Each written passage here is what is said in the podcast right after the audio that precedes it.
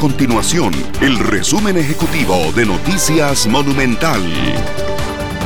Hola, mi nombre es Fernanda Romero y estas son las informaciones más importantes del día en Noticias Monumental. El desempleo en Costa Rica sigue manteniéndose por encima de lo reportado previo a la pandemia del COVID-19. Sin embargo, la cifra muestra una recuperación respecto al 2020. Según la más reciente encuesta continua de empleo, publicada por el Instituto Nacional de Estadística y Censo INEC, entre julio y septiembre de este año el desempleo se ubicó en 15.3%, lo que representa 378 mil personas buscando trabajo.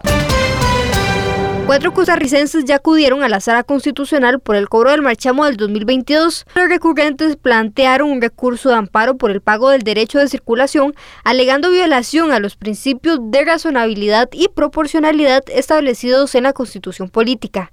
El Tribunal Contencioso Administrativo le dio tres días a la Junta Directiva de la Caja Costarricense de Seguro Social para responder los cuestionamientos o alegatos que presentaron los sindicatos con respecto a las medidas que se tomaron para la reforma al sistema de pensiones. Esta resolución se da tras una medida cautelar que presentó la Asociación Nacional de Empleados Públicos ANEP y la Asociación Sindical de Empleados Industriales de las Comunicaciones y la Energía para frenar la reforma al sistema de pensiones. Estas y otras informaciones usted las puede encontrar en nuestro sitio web www.monumental.co.cr. Nuestro compromiso es mantener a Costa Rica informada. Esto fue el resumen ejecutivo de Noticias Monumental.